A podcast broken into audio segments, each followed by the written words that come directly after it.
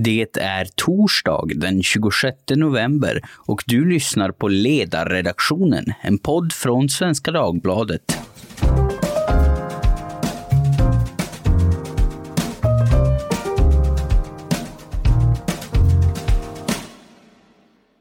Jag heter Jesper Sandström och idag ska vi ännu en gång prata om det virus som har kommit att dominera vår tillvaro under det senaste halvåret. Eh, SARS-CoV-2 som ger upphov till sjukdomen med namnet covid-19 eller i vardagligt tal corona. Men nu ska vi ta oss an det på ett lite mindre dagsaktuellt sätt. Det ska inte handla främst om regeringens restriktioner, Folkhälsomyndighetens kommunikation eller något sånt, utan om viruset som sådant och om dess förhållande till vårt immunförsvar. Eh, jag har bjudit in immunologen Henrik Brändén. Hej Henrik! Hej hej! Du är ju inte bara immunolog utan också pedagog och snart kommer en ny bok författad av dig ut på Selanders förlag med titeln Immunförsvaret och viruset.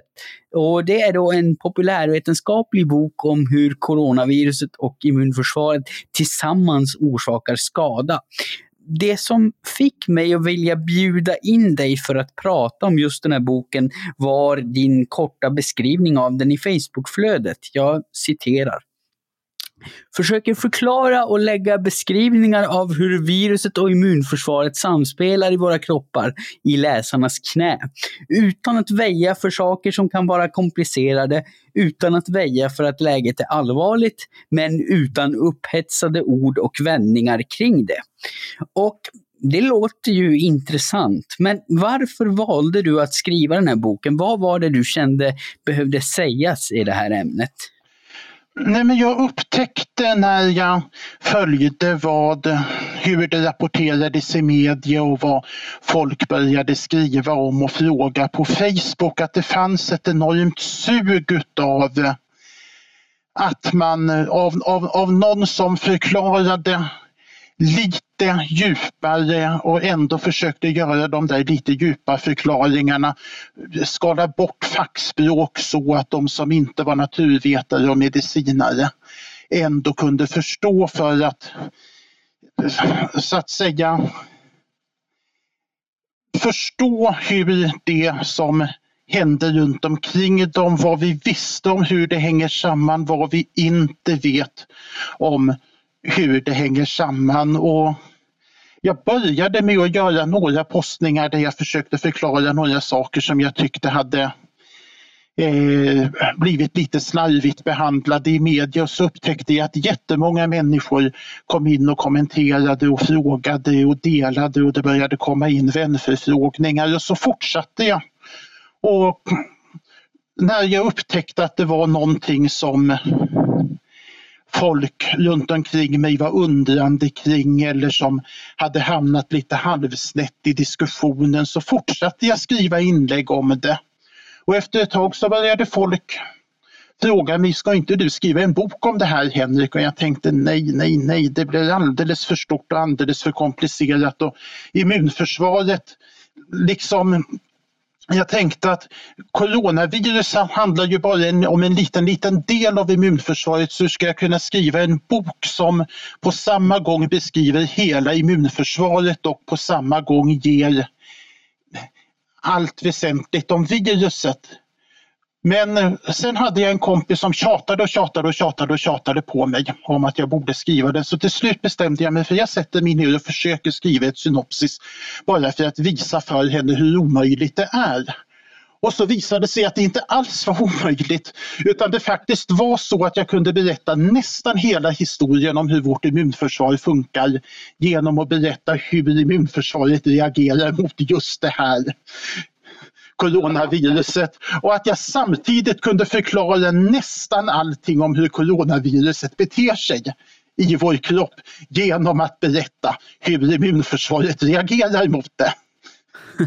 Det, det, är ju rätt fascinerande när det visar sig att, att, att, saker inte är så omöjliga som man hade, hade tänkt. Och, och, vi ska ju prata om just det, det du beskriver i, i boken. Men vi ska väl inleda med med en brasklapp som återkommer genom hela boken och, och, som är viktig att påminna om även här. Det är ju det att det virus vi nu slåss mot, det, mot, det är ett väldigt nytt sådant och det är svårt att uttala sig om långsiktiga effekter, för några sådana vet vi inget om.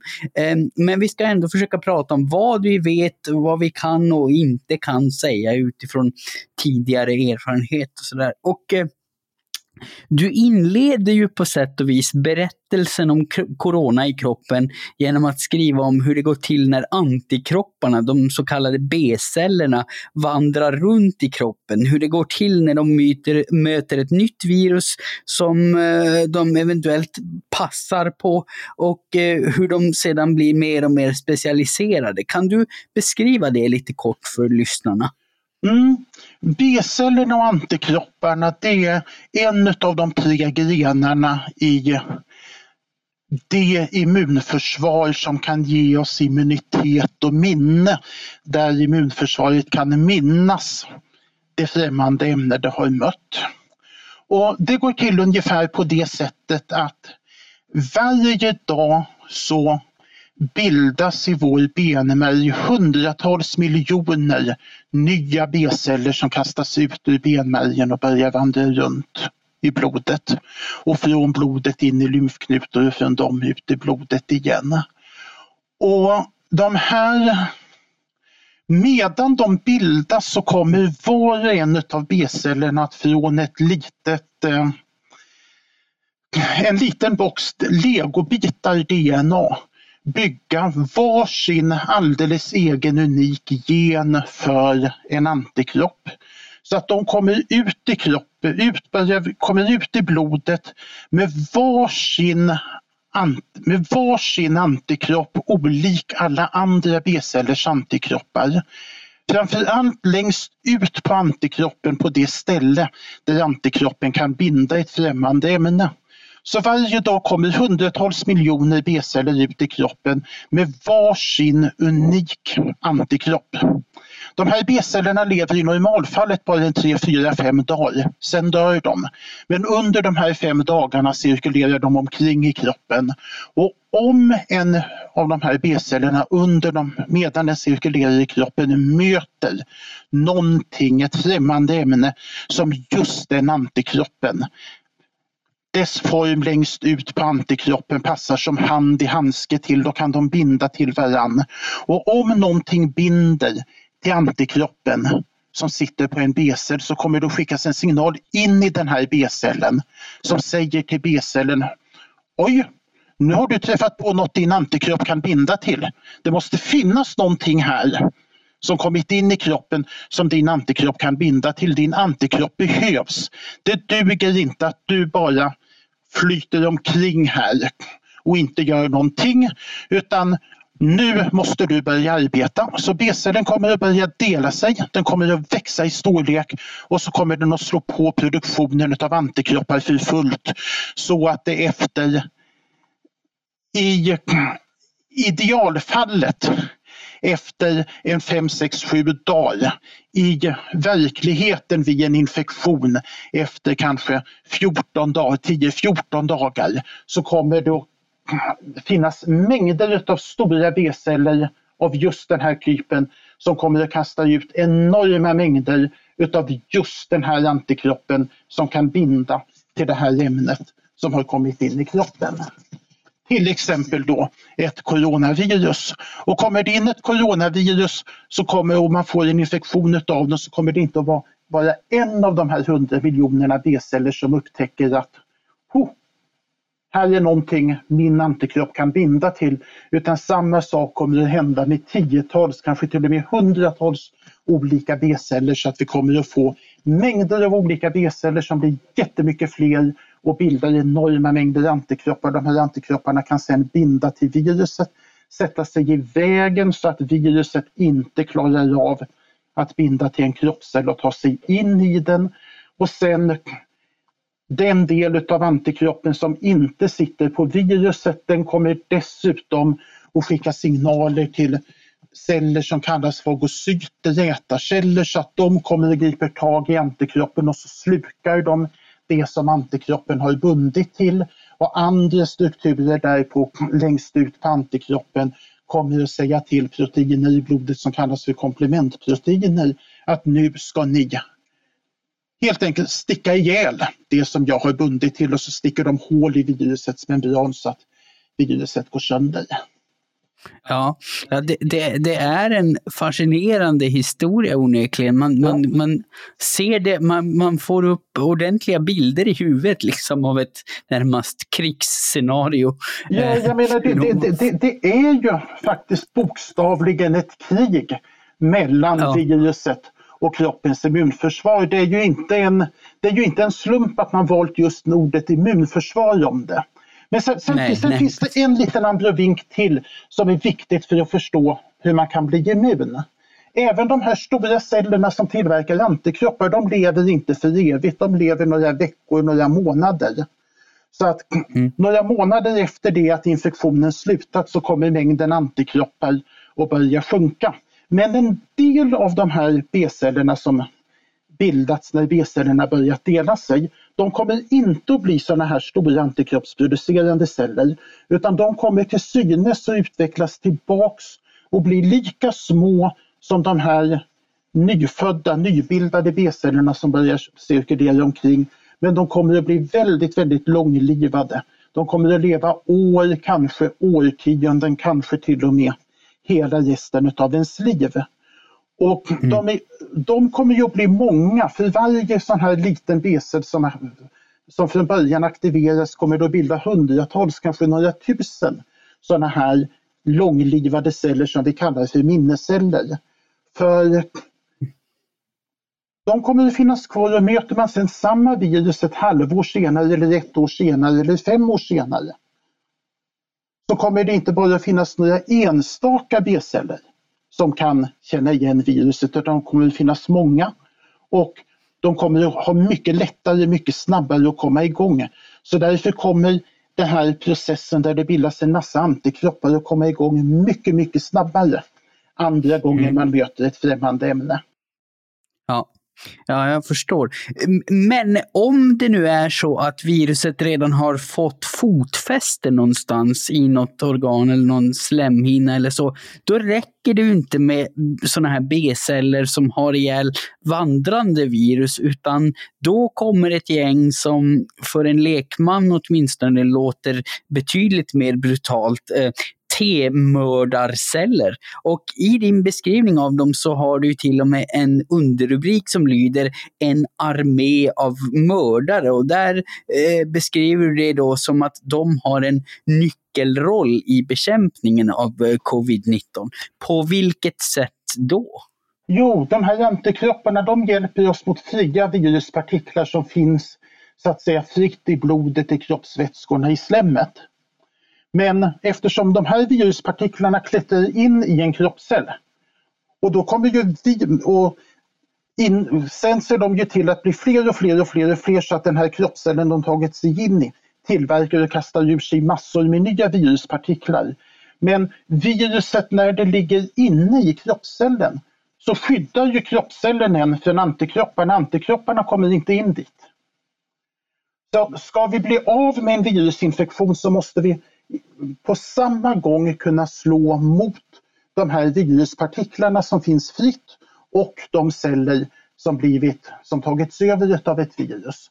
Och det sköts av de här T-mördarcellerna. De har på sin yta ett litet känselspröt som kallas T-cellsreceptor och med det är det på precis samma sätt som antikropparna. Det bildas många tiotals miljoner nya T-mördarceller varje dag som börjar vandra runt i kroppen och möter de det de kan känna igen, nämligen spår av att en cell är virusinfekterad. Infekterad utav just ett visst virus, just det virus deras känselspröt kan känna igen spår av. Så kommer de att aktiveras, börja dela sig, bli jättemånga och utvecklas till stora mördare som sen vandrar runt i kroppen och känner på cell efter cell efter cell är du infekterad utav det här som jag kan känna igen? Och om de möter en cell som är det, då kommer de att gripa tag i den och tvinga den cellen att begå självmord. Med ett program som alla celler har som kallas för apoptos. Och sen är det likadant med de som är B-cellerna, att en del av de celler som bildas när de får klart för sig jag behövs, de kommer inte att bli sådana här stora mördare utan de kommer att bli små minnesceller som kommer att finnas kvar länge, länge, länge och vara mycket snabbare att aktivera och vara mycket fler så att även det här kommer att komma igång mycket snabbare och mycket effektivare andra gången man möter ett främmande ämne. Man möter viruset. Och eh, de här mördarna då, som ju du kallar dem, eh, de fixar ju inte biffen alldeles på eget bevåg, utan sen kommer det som du kallar för immunförsvarets tredje gren, eh, T-hjälparceller. De har förärats med en minst lika rafflande underrubrik, stycka fienden och visa upp hans delar. Och vad, vad är det här för brutala filurer? Vilken roll spelar de och hur påverkar de oss? Ja, det här, det här riktigt med bloddrypande i underrubriken, det är faktiskt de som hjälper de här tre hjälparcellerna att komma igång. Det är en slags eh, celler som vi har lite överallt i kroppen som kommer att äta upp främmande ämnen och för övrigt också kroppsegen, ibland kroppsegna ämnen, framförallt främmande ämnen som dyker upp. Och så bryter de ner det och klipper sönder det här ämnet i smådelar och sen så visar de upp de här smådelarna utav det främmande ämnet. Peptider talar man om det på så att säga vetenskapligt, naturvetenskapligt fikonspråk. De här småbitarna, de här peptiderna visas upp på en speciell slags protein på de här cellernas yta som heter MHC klass 2. Och sen kommer T-mördarceller, eller T-hjälparceller menar jag, som är nära släkt med T-mördarcellerna. Även de har ett sånt här känselspröt på sin yta och det kallas för T-cellsreceptor. Kommer att kunna känna på de här MHC klass 2-molekylerna och känna vad det är hur det här lilla fragmentet av främmande ämne som visas upp där, hur det ser ut. Och om de känner bops, här är ett fragment som jag känner igen. Då kommer även de få klart för sig, okej, okay, här, här och nu behövs jag. Och så kommer de att göra samma sak, de kommer att börja dela sig och bli jättemånga och sen kommer de att bilda signalämnen. En stor cocktail av signalämnen som kommer att signalera till en massa olika vita blodkroppar, bland annat sådana här ätarceller, fagocyter, att de ska komma till platsen, börja käka, kasta ur sig aggressiva ämnen. Och det här ligger faktiskt bakom när spelar en viktig roll när covid-19 blir riktigt, riktigt allvarligt. För de här signalämnena som, som de här T-hjälparcellerna kastar ur sig och får ätarcellerna, fagocyterna att komma till platsen. När de kommer till platsen och börjar käka så kommer de dessutom att kasta ur sig aggressiva ämnen för att förstöra fria, andra fria viruspartiklar som finns runt omkring som de inte hunnit äta upp. Och det här att de kastar ur sig aggressiva ämnen, det kommer liksom att skada allting som finns runt omkring, inte bara virusen. Liksom om man tänker sig soldater i en väldigt brutal armé som skjuter vilt omkring sig och fullständigt struntar i om det bara är fiendesoldater eller om det också är en del av de egna som kommer att bli träffade. Eh, sen så när de här ätarcellerna har ätit sig mätta så lägger de sig ner, dör de och lägger sig ner och så bildar de ett kläggigt slem. När det händer i halsen på oss, ja då får vi det här slemmet i halsen som åker upp och ner när vi hostar. Men sker det nere i lungorna, i de här små blåsorna i lungorna där utbytet utav syre sker, så kommer ju det här klägget att kunna göra en enorm, skapa enorma problem, lägga sig i vägen för själva syreutbytet och dessutom när de här ätarcellerna ska komma till platsen de kommer normalt cirkulera omkring i blodet, de är ytterligare en typ av vita blodkroppar. För att de ska kunna komma till platsen så måste blodådrorna öppna små, små springor i sina väggar som de här cellerna kan klättra ut genom. Men genom de här springorna kommer ju också vätska från blodet och flödar ut så att det kommer att fyllas. Det blir en, händer det här i huden så får vi en svullen, mjuk svullnad. Och det är ju ingen stor fara. Men händer samma sak nere i de här blåsorna i lungorna så blir de vattenfyllda. Så när vi får de här mekanismerna att det bildas en massa signalämnen som kallar på förstärkning får fler ätarceller att komma till platsen. När de sker nere i lungan, då skapas de problem som ger syrebrist, andningsproblem, kan leda till att folk behöver syrgas eller läggas i respirator. Ja, ja precis. Det, det blir eh, för våldsamt helt enkelt på fel, ja. på fel ställen. Ja. Eh, ja, ja, lite som i ett krig eh, som du tog upp. Mycket, mycket kringliggande skada när man ska försöka Precis. kriga ut den här fienden. Och, och, du, du drog parallell om det där med en liten svullnad på huden. I boken drar du väl parallell till vad som händer när vi blir eh, stuckna av en mygga? Eh, att det, det, är samma typ det, av reaktion. Det, det, är också de här T-hjälparcellerna som orsakar svull, den kliande svullnaden vid ett myggbett. Ja. Mm, mm, precis, och det, det går ju att hantera när det är utanpå men det är inte så trevligt när det händer nere i, i lungan. Nej. Och, det, och, och, och, och, dessutom, myggbettet blir ju dessutom hårt för att de här signalämnena som T-hjälparcellerna bildar, de kommer dessutom att slå på blodkoaguleringssystemet hos de blodkoaguleringsproteiner som läckt ur i blodet så att det bildas dessutom en förhårdnad som vi ju då mm. känner som att myggbettet blir hårt. Men när sådana förhårdnader bildas nere i lungan då skapar de mm. ju också problem för lungans förmåga att så att säga tryckas ihop, utvidgas igen. Så ytterligare en sak som gör andningen problematisk och som kan stanna kvar mycket, mycket längre än infektionen även efter det att man har blivit frisk. Mm, mm. Ja, och, och, och, det är väl ett problem man har observerat just i samband med corona. Mm. Ja, eh, du skriver ju också om immunitet eh, av förklarliga skäl. Det handlar ju ändå om immunförsvaret och vad det gör. Eh, och du skriver om hur vi blir immuna och att vi blir immuna i olika grad och olika länge mot olika typer av sjukdomar. Och när du då skriver specifikt om corona så säger du ungefär att problemet är inte om immunförsvaret kommer att minnas det virus patienterna har mött, utan vad immunförsvaret kommer att minnas eftersom eh, viruset muterar så snabbt. Kan du brodera ut lite kring det och vad det kan innebära för eventuell framtida immunitet? Ja, Alltså, jag känner mig övertygad om att eh, de här tre olika försvarsmekanismerna när det bildas minnesceller från var och en av dem, att det sammantaget kommer att finnas minnesceller av tillräckligt många olika sorter i många år framåt efter det att man har haft sjukdomen. Så jag känner mig övertygad om att vi kommer att bli immuna mot, mot det virus som vi möter här och nu.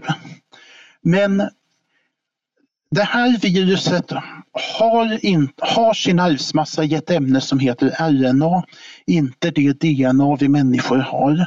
Så när det här virusets arvsmassa ska kopieras så kan de inte åka snålskjuts på människocellens eget maskineri för att kopiera sitt DNA som är väldigt noggrant. Utan de måste använda en alldeles eget kopieringsmaskineri som är förhållandevis slarvigt.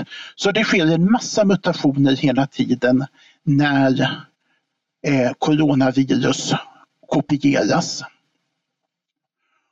Och eh, Många av de mutationerna kommer naturligtvis att sorteras bort av det naturliga urvalet leda till viruspartiklar som inte fungerar.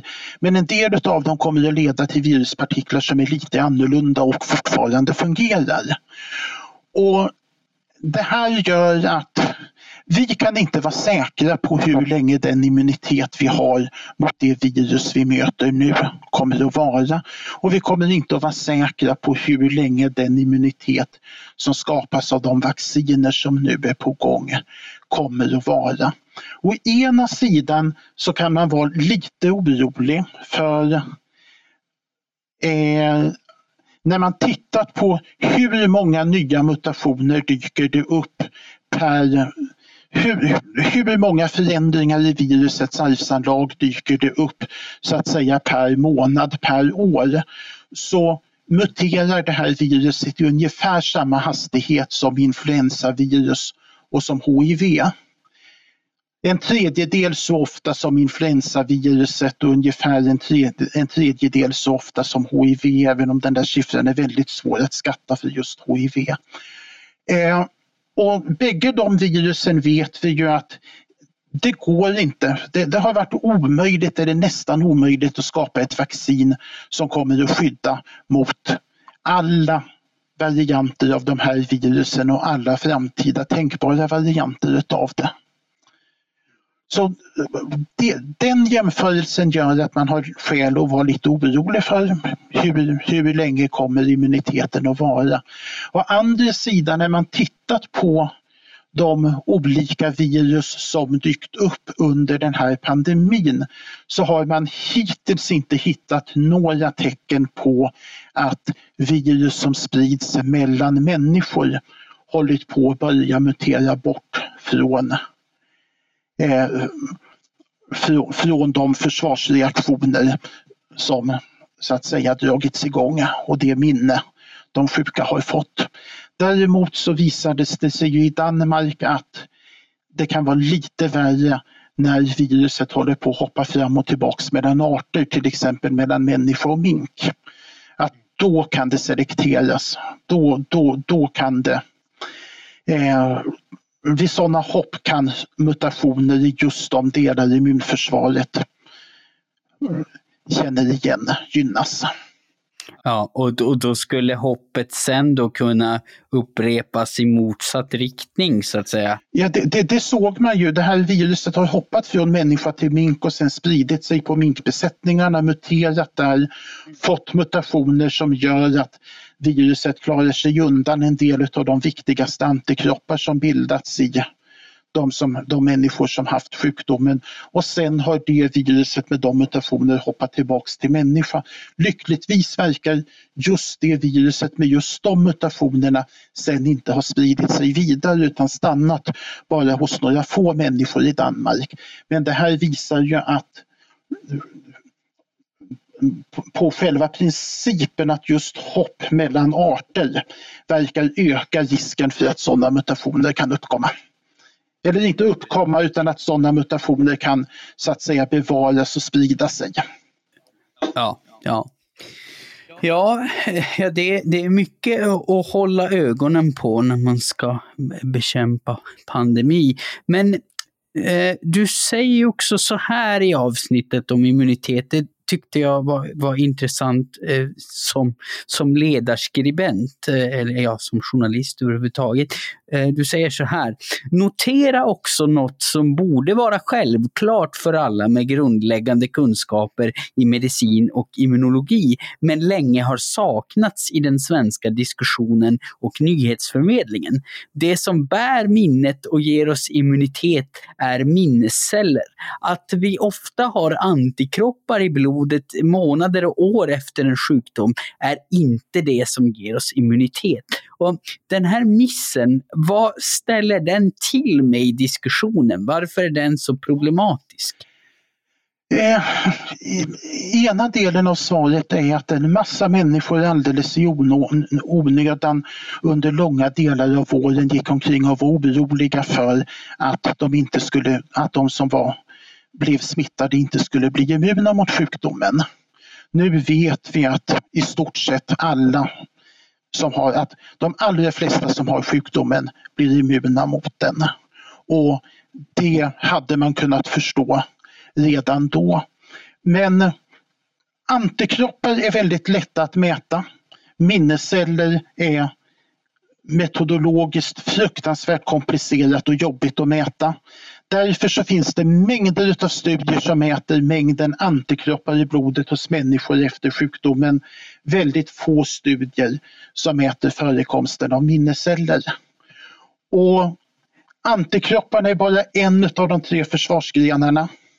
När man mäter minnesceller så ser man att i stort sett alla som har sjukdomen får ordentligt med minnesceller. När man tittar på den förra sars-epidemin med den närbesläktade sars-covid-1, sars-epidemin för 17 år sedan, så ser man att de allra flesta som överlevde, som man tittar på idag, har minnes mördarceller och minnes hjälparceller mot det viruset.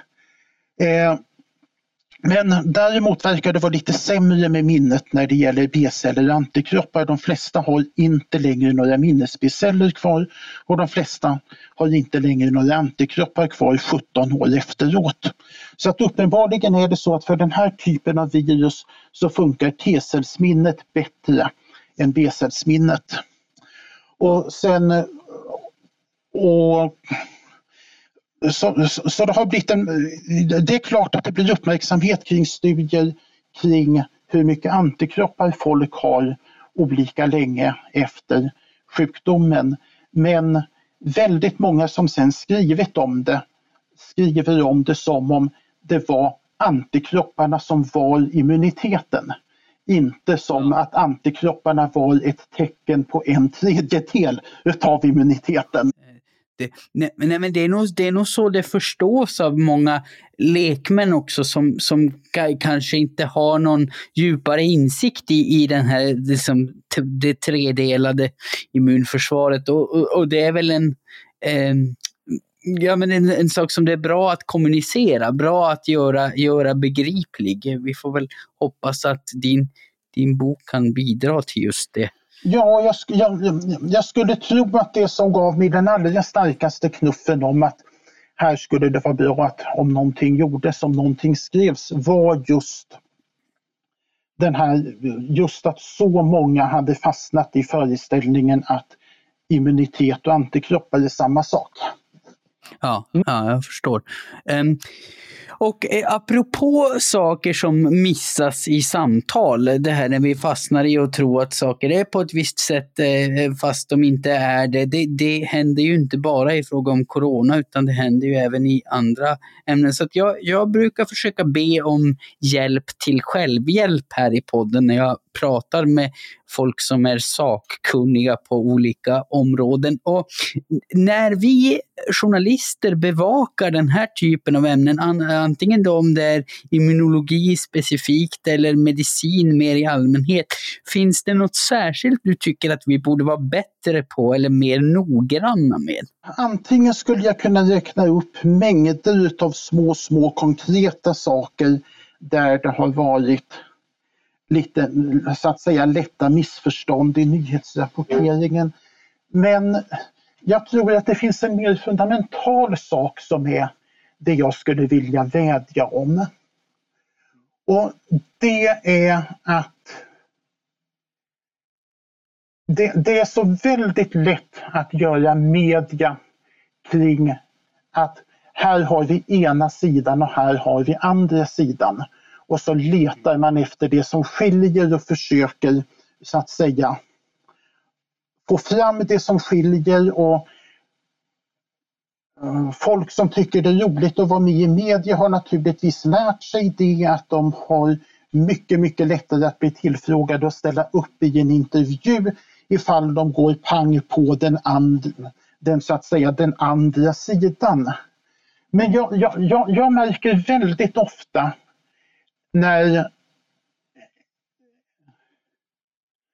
Även i debatten om de här känsliga sakerna om flockimmunitet eller munskydd och så vidare. Att även när jag pratar med människor som har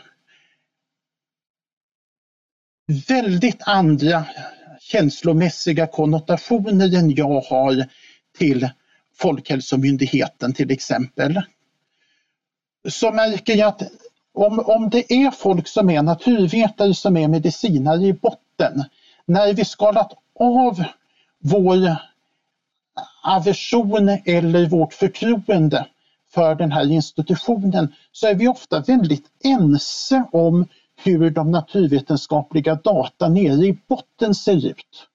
Och det är mer tolkningar och frågan om man, vad man drar för politiska eller pseudopolitiska slutsatser av det som skiljer. Och det där tycker jag att man kunde vara bättre på att istället för att låta folk, hålla, folk från de två sidorna hålla på och snaska och daska på varann. Att man så att säga försöker gräva djupare och se, jaha, men vad är det för studier som ligger i botten på det? Jaha, ni är ense om vad den studien visar, men ni drar ändå så olika slutsatser av det. Det, det, det känns lite elakt att säga det till er, för jag tycker att SVDs ledarpodd hör ju till de ställen i svensk media som sköter just den här saken rätt bra. Men du frågade ju till er journalister och till ja, media i största allmänhet.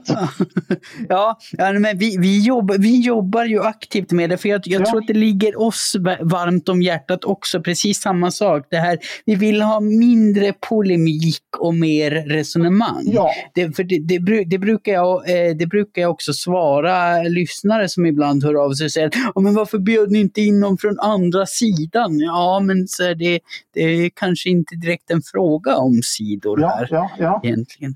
Så att, eh, där, där är vi nog på, på samma sida. Vi, Eh, vi ska försöka göra vad vi kan för att, för att bidra till det. Mindre polemik och mer resonemang.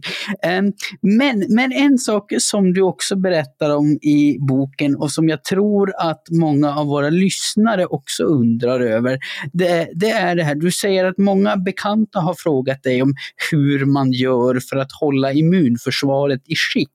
Ehm, så du får gärna berätta lite kort om det. Ja, det, först och främst måste man se till att äta tillräckligt och äta allsidigt. Och mm. sen är det tillsammans med det så är det allra viktigast att försöka undvika att vara stressad. Att försöka vara på så gott humör det bara går och så glad som möjligt. För är det någonting som sätter ner immunförsvaret och sätter ner immunförsvaret ordentligt så är det stresshormoner. En av stresshormonernas viktigaste funktion det är att stänga av immunförsvaret. När man kommer i ett akut stressläge, man har ett rovdjur i hälarna, då har man inte råd att använda en massa energi till att långsiktigt bekämpa en infektion. Då måste all energi gå till att springa, stäng av immunförsvaret, stäng av allting som inte behövs för att springa eller slåss. Så stress slår av immunförsvaret och det är ju jättebra så länge stressen slås på av att man har ett rovdjur i hälarna. Men om man sitter och är orolig dag ut och dag in och dag ut och dag in. Ja, då, då är det liksom inte speciellt bra. Och, och, och, och, och, och framförallt så är det inte bra om det som är det akuta hotet just nu är ett virus som vi behöver ett riktigt bra immunförsvar för att bekämpa. Och, och, det, och, det, och det, det låter ju sådär oförskämt hurtfriskt. Va? Nej, att du ska se till att inte oroa dig och du ska vara glad och du ska vara på gott humör. Jaha, hur gör man det då? Ifall man sitter och är sur och på dåligt humör och stressad över en massa saker som är jobbiga i livet. Och där finns det faktiskt ett råd. Det är inte en så att säga mirakelmedicin. Men det absolut bästa man kan göra i det läget det är att resa sig upp, gå ut i frisk luft och gå en promenad i som det brukar stå i den engelskspråkiga litteraturen, i naturen. Men engelskspråkig litteratur är skriven för en liten annan publik än svenskar. Va? Så naturen i den här kontexten av de engelskspråkiga medicinska tidskrifterna, det kan mycket väl vara en strimma med lite träd mellan två stycken kvarter i ett svenskt bostadsområde. Ja, ja. ja precis. Det, det, är inte det vi tänker på på svenska när vi tänker oss Nej, naturen. Det, det, behövs, det behövs liksom inte att man kommer ut i skärgården eller att man är ute och går i fjällen eller ens att man är ute och går i en öde skog där man inte ser en annan människa. Men om det finns träd och grönska att vila ögonen för, gärna om man hör några fåglar sjunga. Det är, det är enormt. Det finns jättemycket studier som visar att det är väldigt avstressande. Nivån av stresshormoner sjunker och därmed blir immunsystemet mer berett på att bekämpa ett virus som kommer in. Ja, ja alltså jag måste säga att jag blev ju väldigt eh, glad eh, och lättad när jag läste ditt svar för att alla som någonsin har sett mig på bild vet väl att jag inte är någon Mr Universe eller strandhunk direkt. Men jag är väldigt, väldigt sällan stressad och för det allra mesta på gott, eh, mycket gott humör skulle jag till och med säga. Så att jag får kanske börja hålla kurser i norrländsk zen och sävlighet för immunförsvarets skull eller något sånt. Um, vi, vi, vi, vi kanske ska samarbeta om det starta ett litet företag. Ja, de som sett mig vet att jag inte heller har någon direkt liten kropp. nej, Men nej, att jag däremot klarar av att hålla mig på rätt gott humör genom rätt mycket. Ja, ja men det, det låter ju bra. Vi, vi, får, vi får hoppas att min chefredaktör här inte tycker att det är en oetisk bisyssla jag, jag lanserar här i podden. Men då vet ni att det kanske dyker upp något snart, en föreläsningsturné eller så. Men med det sagt så börjar det väl vara dags att avrunda för idag om du inte känner att du har något som du bara måste tillägga. Nej, det tror jag inte. Jag sa också i början av avsnittet att det var torsdag, men det var egentligen ett praktexempel på fake news. Det var inte sant. För det här avsnittet spelades nämligen in föregående fredag, den 20, och flyttades sen av planeringstekniska skäl. Och eh, med fredag följer ju den obligatoriska fredagsfrågan om vad gästerna ska hitta på för något trevligt under helgen. Det är kanske oseriöst att klämma in en sån på en torsdag, men torsdag torsdag är ju nästan fredag om man inte är så värst nogräknad och vi har ju precis pratat om vikten av att njuta av det som finns att njuta av här i livet. Så med vilken njutning håller du ditt immunförsvar i skick, Henrik? Ja, jag kommer snart att gå och sätta mig och eh, fika i ett litet avskilt hörn på ett litet café med en kollega en annan frilansande vetenskapsskribent och sen hoppas jag verkligen att jag kommer mig ut imorgon och få en promenad i en skog där jag hoppas att jag fortfarande kan hitta lite trattkantareller.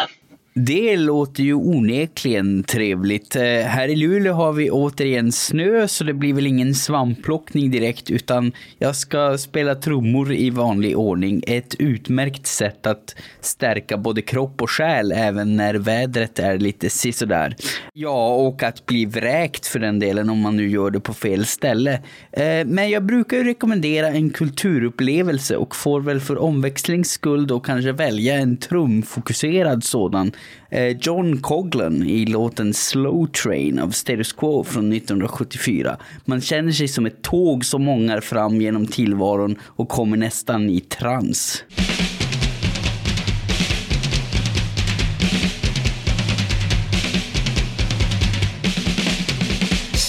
Slammer, dån och folkbildning. Allt man kan önska sig alltså. Stort tack säger jag till dagens gäst, Henrik Brändén, immunolog och författare av rafflande populärvetenskaplig litteratur.